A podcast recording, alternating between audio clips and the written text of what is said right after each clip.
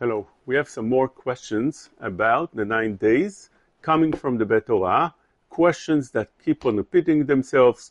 What about shaving or taking a haircut? We all know that there's a machloket Sfaradim and Ashkenazim with their minhagim. According to Ashkenazim, from Yudzayin Betamuz, the beginning of Ben Hametzarim, they stop shaving, they stop taking haircuts. Sfaradim, on the other hand, go all the way until Shavua Shechalbo. They can take haircuts, they can shave. Only on Shavua Shechalbo, the week of the Shabbat, that is where they stop.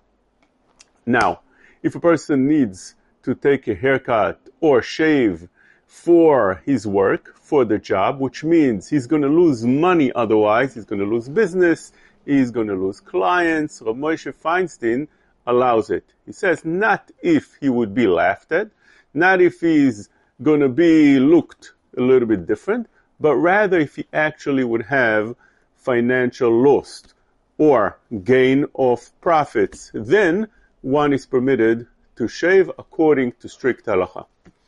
This is true for uh, shaving and taking haircuts according to Ashkenazim again from Yudzayin Betamuz on, and according to Sfaradim on Shavua Shechalbo. What about a woman that wants to fix her shaitel, her wig? The wig is considered part of the clothing.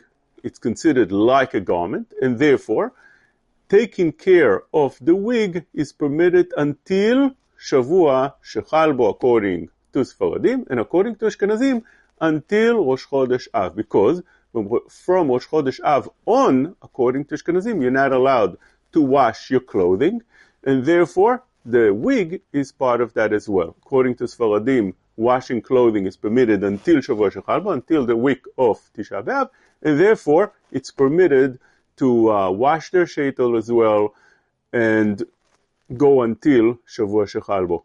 If within that time that they're not allowed to uh, fix their wigs, their shaitels, it gets dirty, then they are permitted to clean it, to wash it. The reason is because same thing would be by a garment that gets uh, dirty. If you only have one suit, for instance, and it gets dirty, you only have one shirt and it gets dirty, so then mishum kvod briot, it's the dignity of a person to walk with clean clothing. You don't have to walk with dirty clothing. It just shouldn't be something freshly laundered, but not actually dirty. If you only have one shirt, or you only have one suit, you only have one skirt, and that shirt got dirty, that skirt it got dirty, it got a stain, so you could wash it for kvod abriot. Same thing would be by the shaitel as well. If it got dirty, he has now something fell on it that gives it a bad smell or so on, then it will be permitted to fix it. Otherwise,